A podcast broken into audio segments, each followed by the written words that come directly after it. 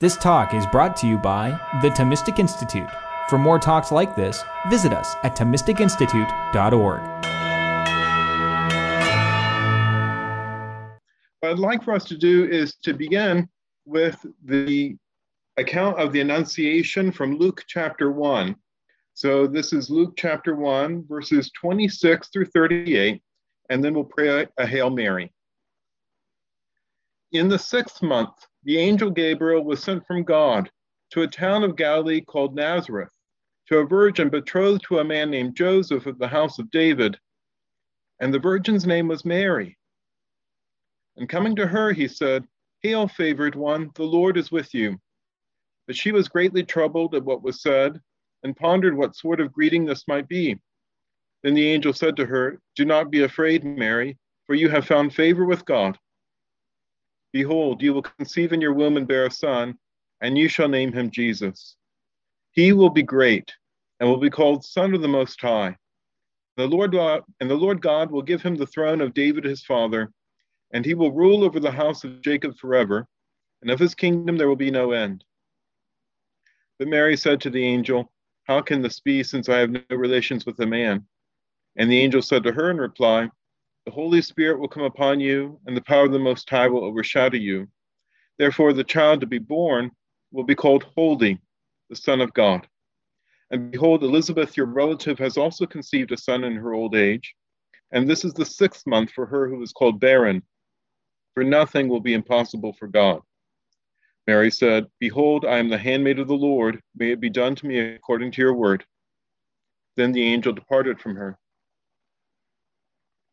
Hail Mary, full of grace, the Lord is with thee. Blessed art thou among women, and blessed is the fruit of thy womb, Jesus.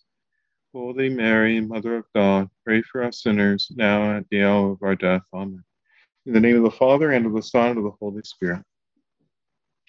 I thought for us to begin, uh, we would begin with this passage from Luke's Gospel about the Annunciation, because with our topic of St. Thomas Aquinas and Our Lady, I especially want to focus on St. Thomas's way of understanding Our Lady at the Annunciation. So, this is a pivotal moment for all human history when the angel is sent from heaven to Nazareth, to a virgin betrothed to a man named Joseph, and the virgin's name was Mary. And the angel then announces to her the gospel of the incarnation, that in her would be conceived the Son of God. And the angel waits upon her. The angel listens to her her questioning and reassures her, shows her something of the divine power.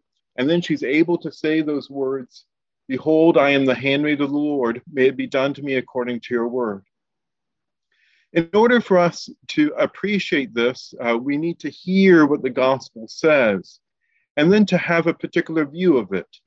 The view that you're seeing right now is an image by the 15th century Dominican friar and uh, Renaissance artist Blessed Fra Angelico. Blessed Fra Angelico loved to depict the Annunciation. He did this many times. This particular Annunciation scene is within the Dominican Priory of San Marco. And you see how the angel Gabriel is coming to the Blessed Virgin and that she has been caught reading. So she's in prayer and reading. So you see the book, and she has her finger in the book there. And you see how she's uh, on her prie dieu, the kneeler there. And then this figure here is a Dominican friar. He's the first friar to be canonized after St. Dominic. His name is St. Peter of Verona, also known as St. Peter Martyr. You can see the blood coming off from his head. So if you ever see paintings of a Dominican friar with blood coming from his head, chances are that's St. Peter Verona, known as St. Peter Martyr. So you see how, in terms of this depiction of the Annunciation of the angel Gabriel to the Virgin Mary, that you have someone who is being there a part of the scene. In some sense, by us following St. Thomas's theology, we too can be a part of the scene. We too can participate in this first joyful mystery. Now, in terms of St. Thomas and his devotion to the Blessed Virgin Mary, I want to communicate to you a touching story of his childhood. It's said in the early records that when Thomas Aquinas was, was a baby, he was clutching a piece of paper in his hand. and he wouldn't let go of this little piece of paper. His mother finally was able to pry open his hand and found on the piece of paper the words Ave Maria gratia plena, in Latin, Hail Mary, full of grace. The early biographer, the Dominican friar Bernard Gui, comments, and surely it was appropriate that in this way providence should indicate in the boy what was to be so conspicuous in the man a love of the doctrine of salvation, which it would be his vocation to teach. Notice then Bernard Gui's interpretation of it. So rather than just talking about, oh, how St. Thomas particularly loved Our Lady, what he shows is that this was a, something of divine providence at work and his love for the doctrine, for the teaching of salvation. Okay, because when we focus on this mystery of the Annunciation of the Blessed Virgin Mary, we focus on our salvation. And this is the salvation that God has done for us. So, St. Thomas's greatest work is the unfinished Summa of Theology. In the prima pars, or first part of the Summa, he treats the questions uh, early on about the divine essence. And in question 25, he asks the, in the Article 6 whether God can do better than what he does. Okay, you know, so can God do better than what he did? Centuries later, we see Voltaire, so that uh, 18th century Enlightenment figure of France, uh, um, you know, someone who uh, wrote a great deal and represents the Enlightenment, how Voltaire was ridiculing the philosopher Leibniz for what Leibniz called the best of all possible worlds. Voltaire did this in his Candide. Now, does Aquinas teach that this is the best of all possible worlds? No, he's explicit about that. He cites Ephesians 3 and verse 20 God is able to do all things more abundantly than we desire or understand. Aquinas distinguishes how goodness can be spoken of in different ways, but then states, absolutely speaking, however, God can make something else better than each thing made by him. Okay, so just in terms of God's omnipotence, he can do things better than what he did. Um, but when we go to the reply to the fourth objection within that Article 6 of question 25 of the Prima Pars, Thomas concedes that God has done the absolute best he could possibly do in three respects. So, what did God do that was just absolutely best? One, the humanity of Christ from the fact that it's united to the Godhead. Can't make anything better than the humanity of Christ. Two, created happiness from the fact that it is the enjoyment, the fruition or enjoyment of God. Heaven, God couldn't make heaven any better for us. And the third, the Blessed Virgin from the fact that she's the mother of God, that she has then a certain infinite dignity from the infinite good, which is God. St. Thomas then concludes from this, and on this account, there cannot be anything better than these, just as there cannot be anything better than God. So for St. Thomas, then, the Virgin Mary is the best. Okay, she's the best. So within this lecture on Aquinas and Our Lady, I want to focus on St. Thomas's love of the Blessed Virgin Mary and his treatments of the Annunciation. So I mentioned to you how Blessed Fra Angelico, that great Renaissance artist and Dominican friar in the 15th century, painted many scenes of the Annunciation. We saw uh, just one with St. Peter Martyr peering in. Well, uh, St. Thomas treats the Annunciation uh, in the 13th century, so before Blessed Fra Angelico in different ways. And I want to focus on two of his texts. The first one is his question on the Annunciation in the third part of the Summa. So he begins the mysteries of the life of Christ with Our Lady, and question 30 in a particular way is focused on the Annunciation of the Blessed Virgin. And then the second part of this lecture will consider St. Thomas's commentary on the, on the angelic salutation. Okay, so we begin with the first part of our two part consideration this evening. The third uh, part of the Summa, question 30 on the Annunciation of Blessed Virgin. You know, first, it has four articles. The, uh, I want us to consider just two of those articles. The first one is on whether it was necessary that it be announced to the Blessed Virgin that which was to be done in her. Okay, so you can think about how Our Lady is the Mother of God. Does Our Lady need to have an annunciation? Does she need to have some sort of message given to her. Okay?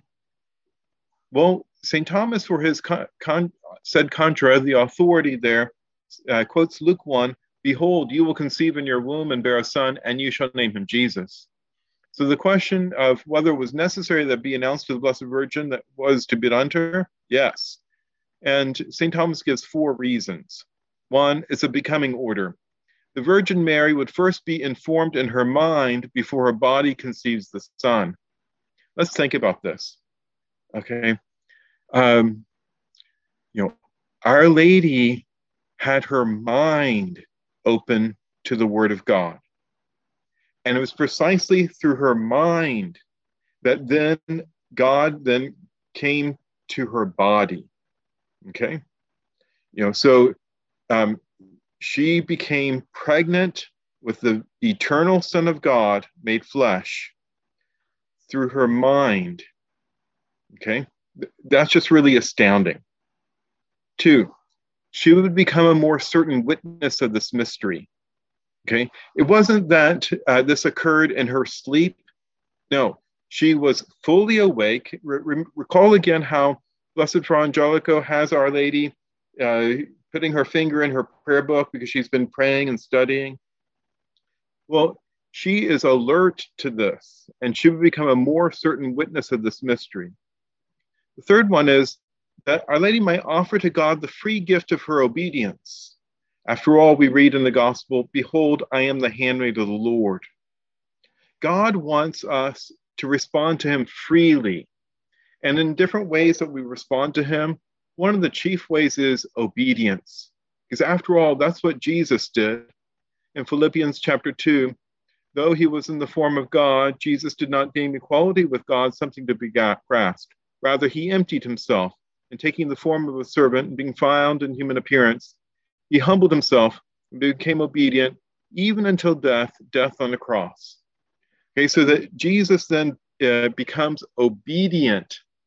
Uh, you know, in the agony in the garden, we see Jesus obedient to the Father.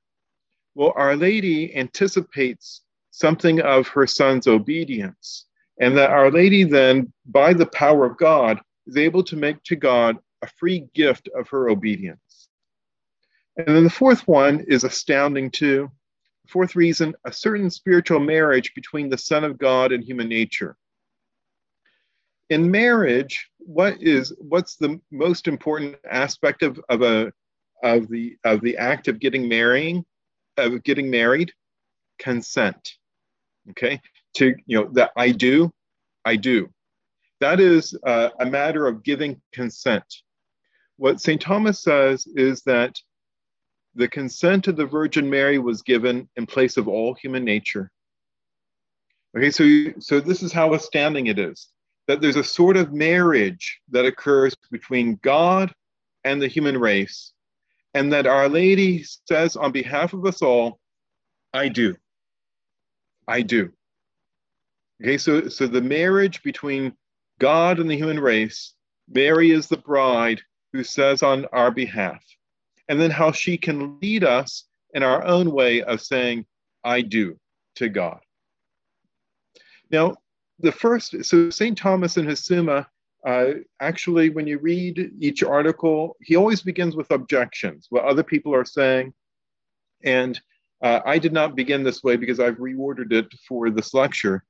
But I just want to focus on that first objection in question 30, article 1 of the Tertia Pars. The first objection is it would seem that it was unnecessary to announce to the Blessed Virgin that which was to be done to her, for there seems to have been no need of the Annunciation except for the purpose of receiving the Virgin's consent. But her consent seems to have been unnecessary because the virginal conception was foretold by the prophecy of predestination, which is fulfilled without our, without our consent as a gloss says on Matthew 1 22, there was no need, therefore, for this annunciation.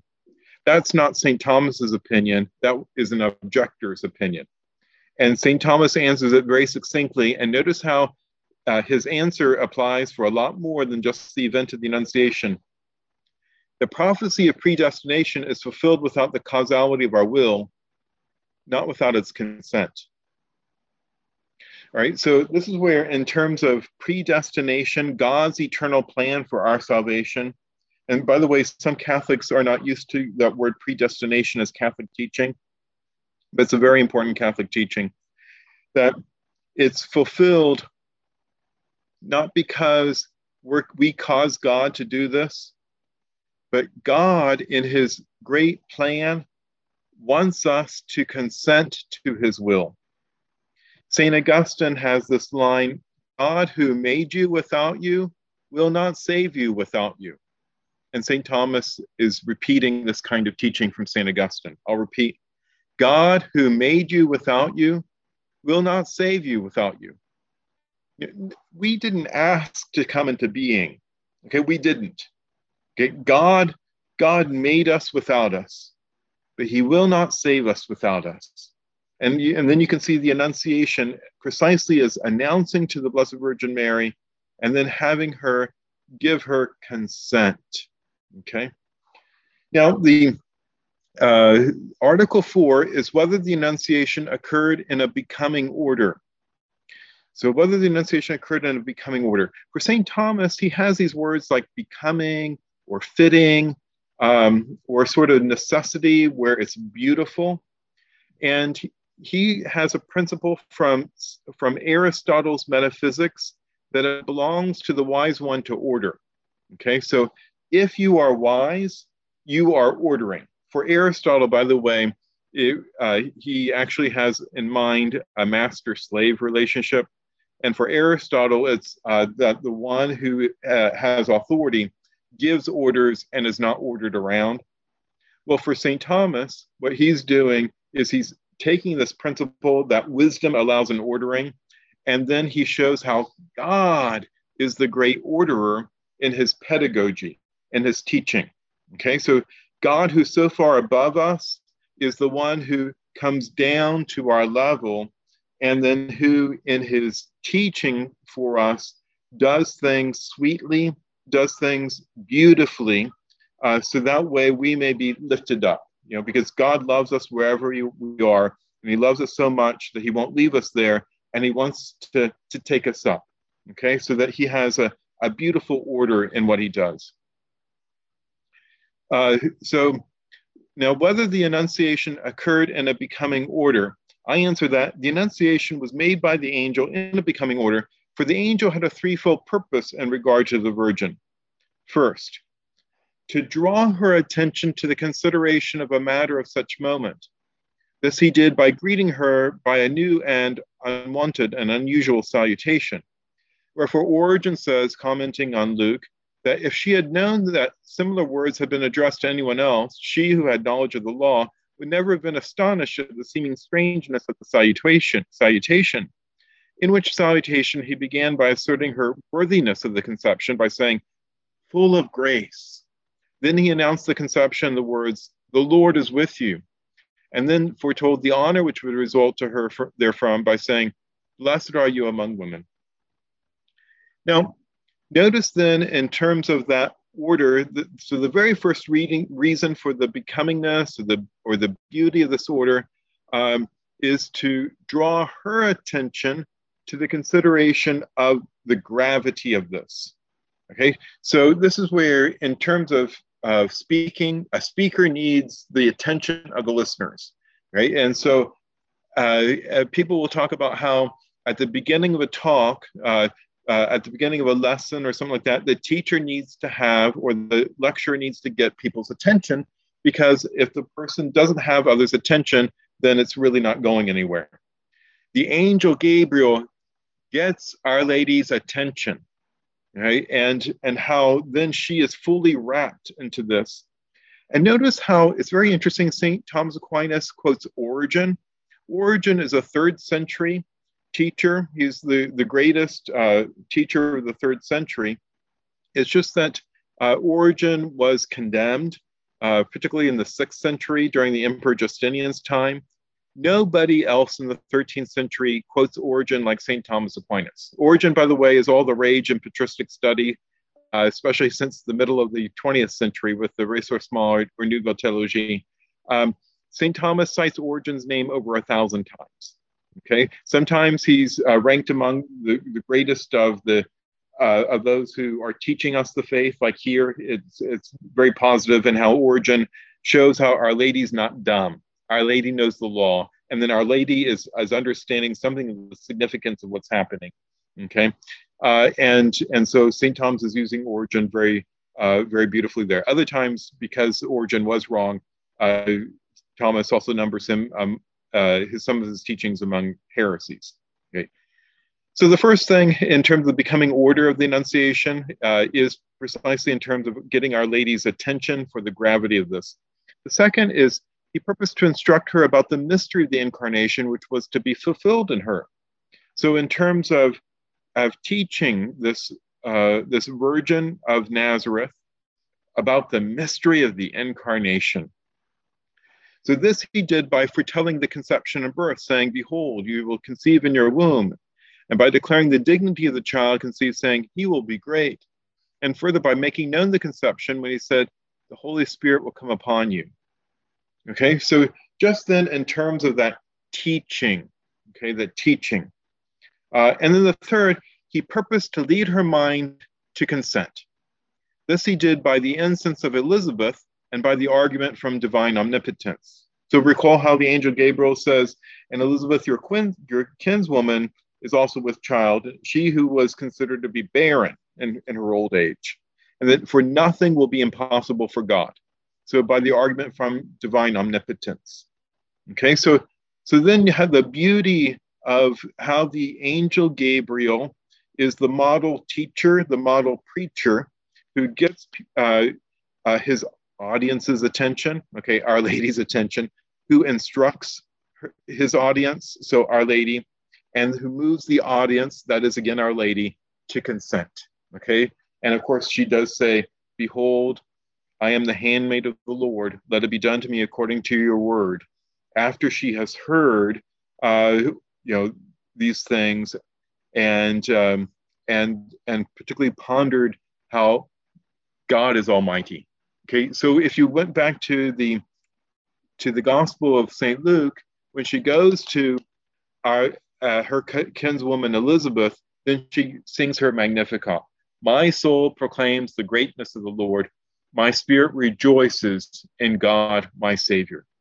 So Our Lady then is uh, the great model about, uh, about showing forth how God is at work.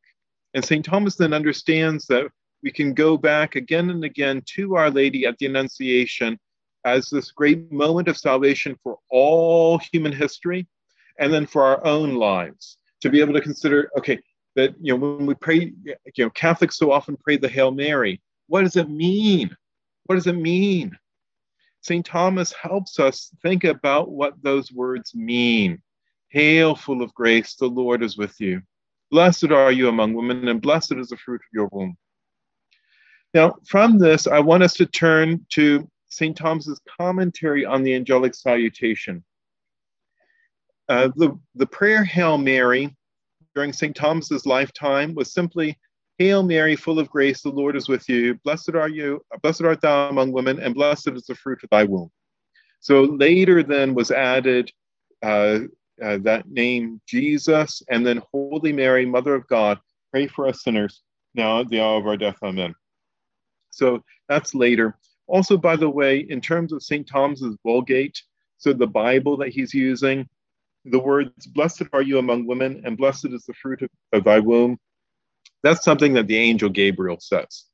Okay, so in our Bibles today, we find that only from St. Elizabeth's uh, words in the visitation, but in the Bibles of the 13th century, because of the manuscript traditions, that it's actually something placed upon the lips of the Archangel Gabriel when he's speaking to the Blessed Virgin Mary. Okay, so this commentary on the angelic salutation is St. Thomas's commentary on the prayer that we know as the Hail Mary, but in that shortened uh, early version of it. In his work in this commentary on the angelic salutation, so no longer are we now working on the Summa, but in this brief work, commentary on the angelic salutation, and you can find it on the web, and I highly recommend it to you. It's, it's not too long, and it's very, very beautiful.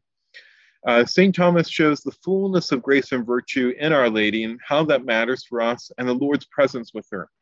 Okay, so St. Thomas says, the Blessed Virgin was superior to any of the angels in the fullness of grace. And as an indication of this, the angel showed reverence to her by saying, full of grace. This is as if he said, I show you reverence because you excel me in the fullness of grace. Right? So St. Thomas has this understanding that the angels are naturally much higher than human beings. Angels are pure spirits. They don't have body. They could assume a body like we assume clothes, just simply to put something on for an appearance. But an angel, strictly speaking, is just a pure intelligence created by God. Okay, and but um, but Our Lady, as the Mother of God, is the Queen of angels, and she's higher than all the angels of heaven. St. Thomas quotes this line from the Song of Songs uh, about the bride You are fair, you are beautiful, my beloved, and there is not a spot in you. So Our Lady is the spotless one, the spotless bride. And St. Thomas quotes St. Augustine's early work in the uh, Pelagian controversy. Uh, Pelagius wrote a work called On Nature, and St. Augustine wrote a work in response called On Nature and Grace. Okay, so St. Thomas quotes from St. Augustine If we could bring together all the saints and ask them if they were entirely without sin, all of them, with the exception of the Blessed Virgin, would say with one voice, If we say we have no sin, we deceive ourselves and the truth is not in us. 1 John 1. I accept, St. Augustine continues, however, this Holy Virgin, of whom, because of the honor of God, I wish to omit all mention of sin. Okay, uh, so then St. Thomas continues, For we know that to her was granted grace to overcome every kind of sin by him whom she merited to conceive and bring forth, and he was certainly wholly without sin. St. Thomas continues that Our Lady exercised the works of all the virtues. So you think about how grace uh, is, uh, is filling the soul, and then that virtues are transformations of powers of the soul to have virtuous acts. Okay, so there are lots of virtues. You can think about the theological virtues of faith, hope, and charity. Uh, and it's uh, Catholic teaching that Our Lady, who was perfect from the first moment of her conception, that she actually grew in the virtues. So she became, uh, in terms of faith, she became more believing. In hope, she became more hopeful. In terms of love, she became more loving. Okay, so people sometimes think that Our Lady is, uh, you know, has like a static spiritual life of perfection. No, precisely because she was perfect from the beginning, she continued, uh, you know, with great, with great and awesome fervor, and particularly in terms of love. Now, what St. Thomas does is he selects certain virtues. He says, okay, whereas the saints are conspicuous for the exercise of certain spiritual virtues, thus one excelled in humility, another in chastity, another mercy, to the extent that they are the special exemplars of these virtues. As, for example, St. Nicholas is an exemplar of the virtue of mercy. Okay, so uh, St. Nicholas's shrine is in the south of Italy, Bari, and St. Thomas had a special devotion to St. Nicholas. And it is interesting that St. Thomas had a mystical experience on the last time that he celebrated St. Nicholas's Day, December 6, 1273, because St. Thomas dies on March 7, 1274. So what St. Thomas does is he says, you know, various saints excel in various virtues. Uh, you know, you have like a, a strong lead virtue. With the Blessed Virgin, she's the exemplar of all the virtues. In her is the fullness of the virtue of humility. Behold, the handmaid of the Lord. And again, he has looked on the humility of his handmaid. So she's also the exemplar of the virtue of chastity, because I know not man. Uh, and so you see these quotations from uh, precisely that Annunciation. And thus it is with all the virtues, as is evident. Mary was full of grace not only in the performance of all good, but also in the avoidance of all evil. Okay, so that's like the, the most basic ethical um, dictum is to do good and avoid evil. Do good and avoid evil. Well, she is full of grace in the performance of all good and the avoidance of all evil. Again, the Blessed Virgin was full of grace and the overflowing effect of this grace upon her flesh, her body. For while it is a great thing in the saints that the abundance of grace sanctified their souls, yet moreover the soul of the Holy Virgin was so filled with grace that from her soul grace poured into her flesh, from which she was con- from which was conceived the Son of God. Hugh of Saint Victor, so this 12th century Victorine uh, theologian says of this, because the, the love of the Holy Spirit so inflamed her soul, he worked a wonder in her flesh, and that from it was born God made man and therefore also the holy, the holy one which shall be born of you shall be called the Son of God. So Luke chapter 1 again. St. Thomas continues the plenitude of grace in Mary was such that its effects overflow upon all human beings. it's a great thing in a saint when he has grace to bring about the salvation of many, but it is exceedingly wonderful when grace is of such abundance as to be sufficient for the salvation of all in the world. And this is true of Christ and the Blessed Virgin. Now, when he says that, he doesn't mean to put the Blessed Virgin on the same level as Christ, but basically, Christ is the fullness of grace in terms of being the head of the church. So, any grace that occurs in other souls is precisely a share in Christ's was called capital grace. So caput head, that the capital grace overflows. And in a, in a tradition, sometimes the Blessed Virgin is compared to the neck. Okay, so that she's not the head itself. So St. Thomas continues, thus a thousand bucklers, that is remedies against nature, dangers, hang therefrom. Likewise, in every work of virtue, one can have her as one's helper. Of her it was spoken, and me is all grace of the way and of the truth, and me is all hope of life and of virtue. So you can think about the Hail, Holy Queen, Hail, Holy Queen, Mother of Mercy, Hail our life, our sweetness, and our hope. Therefore, Mary is full of grace, exceeding the angels in this fullness, and very fittingly is she called Mary, which means in herself enlightened. The Lord will fill your soul with brightness, and she will illumine others throughout the world, for which reason she's compared to the sun and to the moon. All right. Now, St. Thomas continues that the Lord is not with the angel in the same way as with the Blessed Virgin. Okay, for with her, he is as a son, and with the angel, he is the Lord. Okay, so the Lord is Lord of the of the angel. Well, the Lord makes himself the Son of Mary. Okay, and then you can also see the Lord, the Holy Spirit, is in her as in a temple. So that's uh, the temple of the Lord, the sanctuary of the Holy Spirit, which is the Benedictus antiphon from the little office of the Blessed Virgin because she conceived by the Holy Spirit. The Holy Spirit shall come upon you. The Blessed Virgin is closer to God than is an angel, because with her are the Lord the Father, the Lord the Son, and the Lord the Holy Spirit, in a word, the Holy Trinity. Indeed, of her we sing, Noble resting place of the whole Trinity.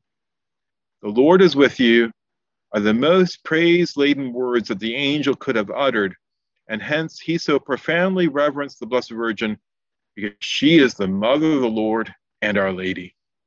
Now, notice that phrase uh, in terms of the hymn, the singing of the liturgy, noble resting place of the whole Trinity. If you were to look at this image of Blessed Fra Angelico's depiction of the Annunciation, that line is actually right here. Okay, so it's it's too small uh, to show, but just I want you to see the connection. Blessed Fra Angelico is a 15th century Dominican friar who loves St. Thomas and his teaching, and he is showing an art, basically something of St. Thomas's theology. Now, if we continue with that commentary on the angelic salutation and jump to Article 3, what St. Thomas does is he compares Eve's fruit and the fruit of Mary's womb. And he does so in three respects being made like God, pleasure, and beauty. Now, let's just stop for a moment. So, in the Hail Mary, Hail Mary, full of grace, the Lord is with thee. Blessed art thou among women, and blessed is the fruit of thy womb, Jesus. Now, uh, did you ever wonder why? Why fruit? Okay, uh, you know, did, uh, when you first learned the Hail Mary, uh, did you think, oh, fruit? Huh? Okay. Well, so this is what is said in the gospel. And what St. Thomas does is he sees a connection between this fruit and the fruit that tempted Eve. Okay, so if you were to go to Genesis chapter 3, okay, so Genesis chapter 3, uh, at the beginning, now the serpent was the most cunning of all the animals that the Lord God had made. The serpent asked the woman, Did God really tell you not to eat from any of the trees in the garden? The woman answered the serpent, We may eat of the fruit of the trees in the garden. It is only about the fruit of the tree in the middle of the garden that God said, you shall not eat it or even touch it, lest you die. But the serpent said to the woman, You certainly will not die. No, God knows well that the moment you eat of it, your eyes will be open, and you will be like gods who know what is good and what is bad. Now, listen to this. The woman saw that the tree was good for food, pleasing to the eyes, and desirable for gaining wisdom. So she took some of its fruit and ate it, and she also gave it, some of it to her husband. What happened from that? well, then you see that that is the original sin. So, what we do, remember how this is the moment of salvation in terms of the Annunciation? Then to compare or contrast the fruit that tempted Eve and the new Eve's fruit. Okay, so in terms of just thinking about the fruit, St. Thomas, by the way, is continuing something that you find in the second century. Uh, St. Justin Martyr, in a particular way, has this devotion to Our Lady as the new Eve. And then after St. Justin Martyr, St. Irenaeus of Lyon develops this at great length. All right, now let's look at St. Thomas's words. The sinner often seeks for something which he does not find, but to the just man it is given to find what he seeks.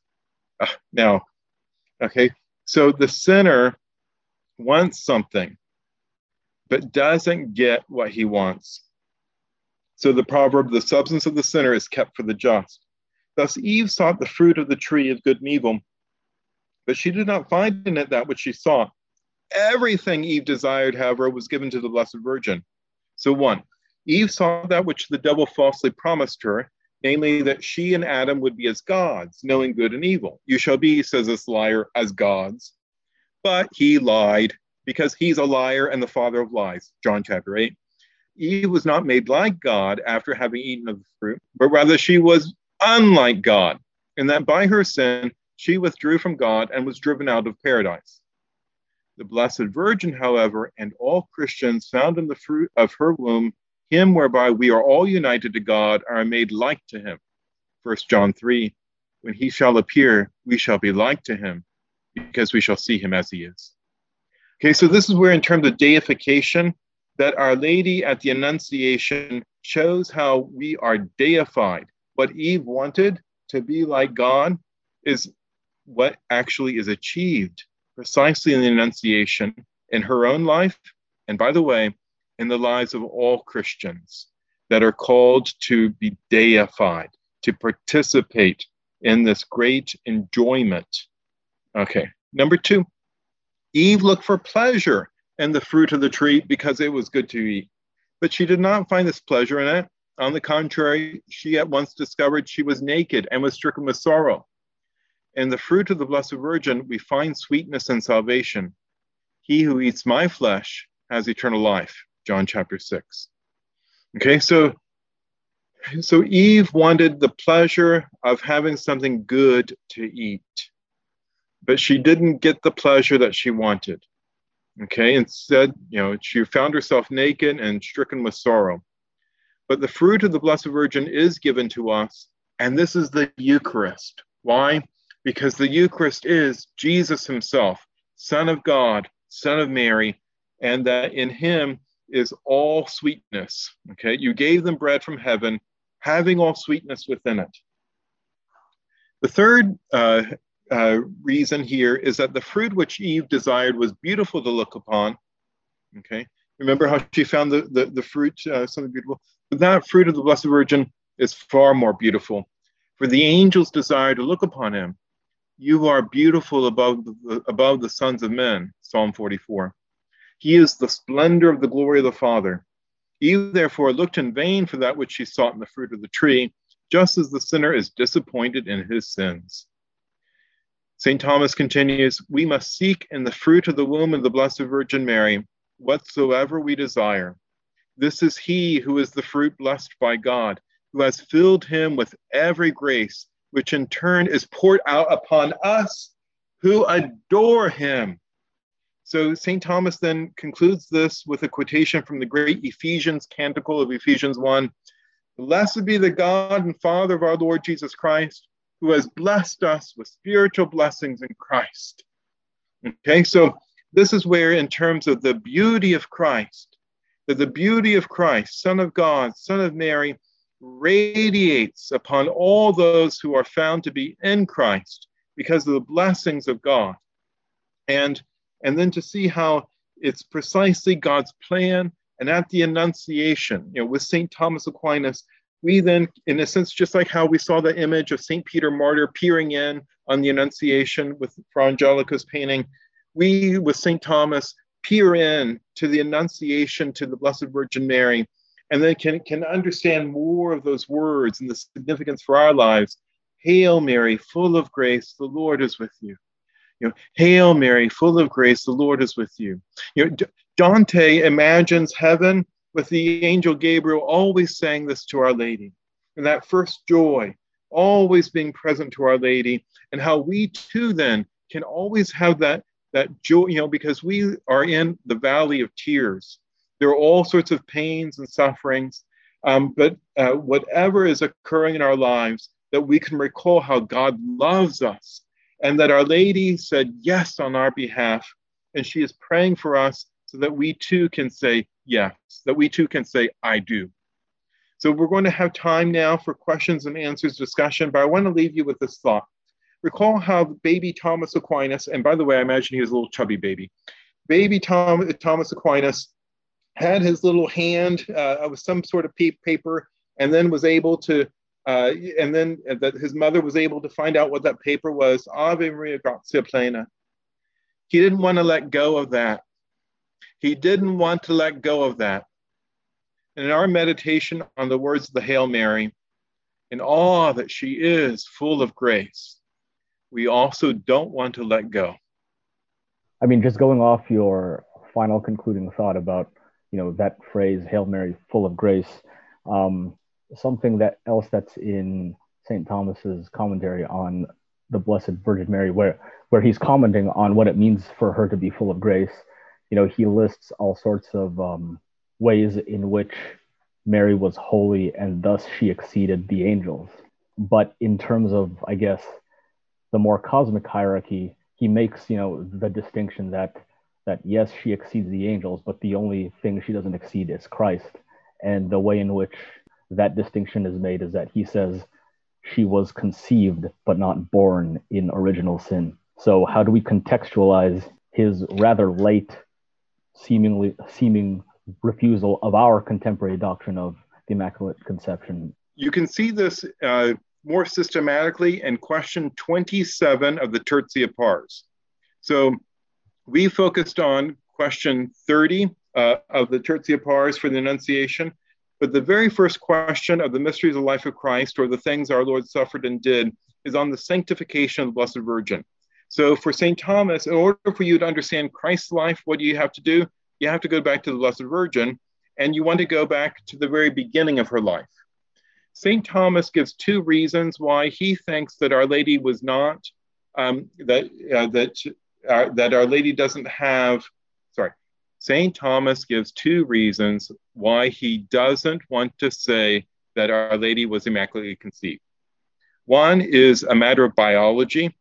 So he had he follows Aristotle concerning what is called ensoulment, and that ensoulment it occurs after, at some point after uh, uh, the conception.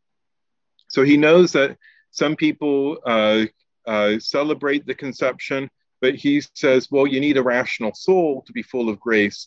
And he doesn't understand how, he doesn't know when that soul would occur. So he doesn't want, and, and he thinks it's afterwards. That's one. And the other is that he doesn't want to uh, have any sort of uh, derogation of the uniqueness of Christ's salvation. Okay, so those two things. Now, uh, Pope Pius IX in 1854 issued the dogma of the Immaculate Conception in Ineffabilis Deus. Uh, St. Thomas dies in 1274.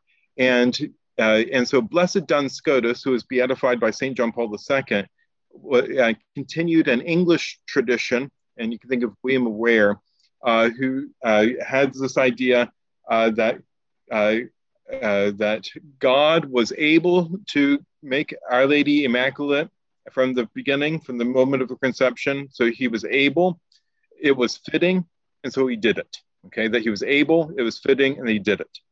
And then uh, there were various controversies between Dominicans and Franciscans about this. Uh, and, uh, and this is one where, frankly, the Dominicans lost. Okay, I'm a Dominican friar. We lost, and we praise God because this is what God has done. Okay, St. Thomas did not have the benefit of Pope Pius IX's uh, dogma, uh, we do, and we see, and we just see that uh, that Saint Thomas was mistaken. Okay, Saint Bernard of Clairvaux, who's also one of the greatest saints for Marian teaching, and he lived in the first half of the 12th century. He was mistaken too, and uh, and I think in some ways his mistake was even worse. But that's another topic.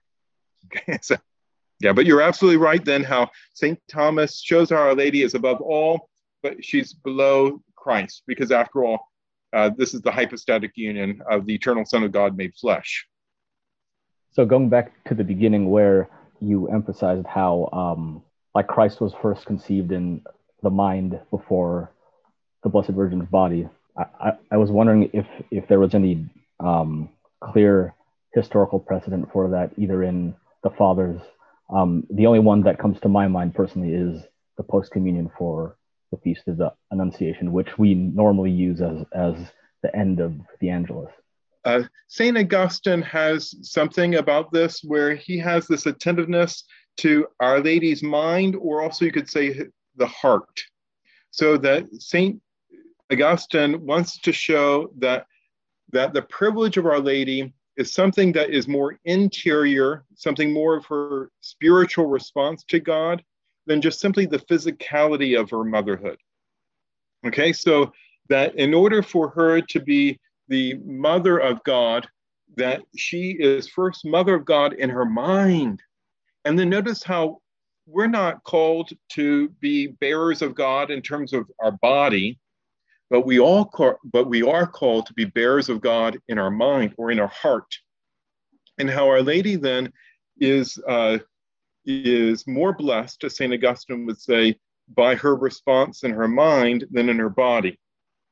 Okay, so for St. Thomas and, and say the Dominican tradition, okay, there are four Marian dogmas that have been proclaimed. The, the four traditional Marian dogmas are uh, the Immaculate Conception, the uh, dogma of the Mother of God, of the perpetual virginity, and the Assumption. Okay, these four, and of the four, the highest is actually Mother of God, because all the others are ordered based upon this. But we should understand how Mother of God is first something of, of Our Lady's higher soul before, before the physicality of her womb. Okay, so that's and that and what St. Thomas is doing is he's continuing something that's especially found uh, in St. Augustine. I have a question. So you talked about how a lady grew in virtue over her life, even though she started out perfect. So could you explain a little more about how that could happen? Yes. Okay. So this is where, in terms of uh, virtue, virtue comes from a Latin word that means power. And so a power then is expressed. So let's just think first off in terms of if you have the virtue of charity, well, you know what you're going to do? You're going to do acts of love. Okay, so in different ways. And by the way, the the the um, the acts of love begin in the in your heart because if you're sick in bed, and you say, I can't go out and help somebody, actually, you can make acts of love in your heart. Okay, so, so, but notice how because you have the stable disposition, and by the way, charity in the full sense is the theological virtue of God infusing into us something of his own love. So Romans 5 5, the love of God has been poured into our hearts through the Holy Spirit given to us. But then we can express this in acts. And by the way, then, because of God's power and how we then are to be cooperating with God, that we can grow in love. So, like for an increase of love. And so we ask for God to do this in us, and that we then uh, can have certain acts that show forth, and that we then become more and more practiced. Okay, so you can take about, say, a, a pianist uh, who has the virtue of being able to play the piano. And the more you, the more the pianist plays the piano, the, the, in a sense, the, the greater the virtue for at least for, for some pianists, the greater the virtue is there. Okay, so so that you then uh, get even better and better and better in different ways. Well, Our Lady um, is showing us how to be human. Okay, so Our Lady, uh, who was perfect from the first moment of her conception, um, is growing in the virtuous life so that she uh, she doesn't have sin to block her and that she then uh, is able to go from glory to glory so st paul says in second corinthians uh, about going from glory to glory and how our lady then uh, you, you, can think about how the annunciation which was such an important time in her life how she, she is able to make um, particular acts of faith, hope, and charity now that she is the mother of God, which she couldn't before. Or think about her at the foot of the cross. you know, and notice then, you know, that she, she's not static. You know, she is growing, and that our Lord prepared his mother during that public ministry, uh, uh, precisely that she could be that strong witness at the foot of the cross, and that she could be given to us as our mother, and that we could be received by her as her children. Okay, you know, behold your son, behold your mother. Okay, and so Our Lady is is is accepting it and by her accepting it she actually grows in the virtuous life and that we then can see something of this uh, in, in, the gospel. My question is could our lady be considered as a type of tree of life? Oh tree of life. Huh? yes. Yeah I, so i hadn't thought about it um, uh, but but in terms of that she uh, is the tree that gives us the fruit that is Jesus. And Jesus says, I am the resurrection and the life. So Our Lady is like the tree of life, offering that fruit, which is life, which is Jesus, because Jesus is the resurrection and the life. Yeah, so it's really beautiful to think of her. And then, and then you can c- continue that contrast with Eve and the tree of the knowledge of good and evil, and how Our Lady, as in a sense, the tree of life, is offering us her fruit, which is life itself. I was wondering if you could address what seems to be a paradox between Aquinas's exaltation of Mary or honoring of Mary and how little he seems to regard women as it comes to um, them as a helper and whatnot um, just it seems like there's there's quite a, a difference between the way he talks about Mary and the way he talks about women. Question 92, I think, is uh, one of the big ones when he talks about um, a woman as helper and not necessarily being an ideal helper if you were to look at it from um, a very mechanical viewpoint. Yes. Um, so I think there, in a particular way, he's continuing St. Augustine. Uh, I think maybe the literal meaning of Genesis, where Augustine looks at Our Lady, sorry, looks at uh, Eve as helper.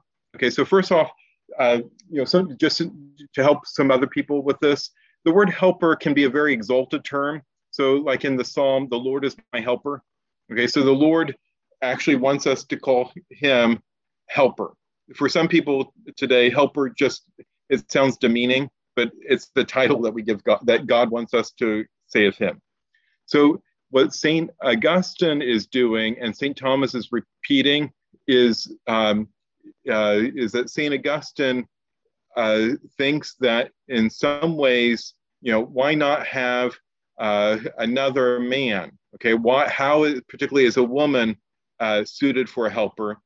and then and then the emphasis there is precisely in terms of the human race and the reciprocity between male and female precisely for um, uh, for procreation okay uh, so this is where it's unfortunate because uh, in different ways women have had a systemic discrim- discrimination uh, and one thing I, I highly recommend is St. John Paul II's Mulieris Dignitatem.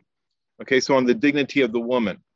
And, and that needs to be better known that the church uh, in recent years has shown that, yes, um, this is something that has happened uh, across the board in different ways. And so, what you're doing in terms of thinking about St. Thomas uh, is uh, a problem that's not just about St. Thomas, it's really a systemic problem. And then what is it? Uh, because we have systemic problems today too that are not necessarily the same ones uh, in history, uh, but there's still problems and they're still system wide. And and then how um, you can also say that maybe with uh, Our Lady, because St. Thomas always has in view that Our Lady is precisely woman, that uh, that there's no creature higher than Our Lady uh, uh, next to Our Lady's Son. Okay, so this is where, in terms of that, that great dignity of Mary as, as woman, and that she's above all the angels, uh, above every, you know, you know, she's above every pope, you know, just, uh, and then to think about what that means uh, for us. Uh, that, that's really significant. Yeah. So I, I would say uh, to to look at Thomas within that wider context, particularly in terms of Augustine, but frankly, there's something that is broader and deeper, and I think Saint John Paul identifies it pretty well, uh, or at least uh, you know that that it, it, was very good that he articulated it in Mulieris Dignitatem.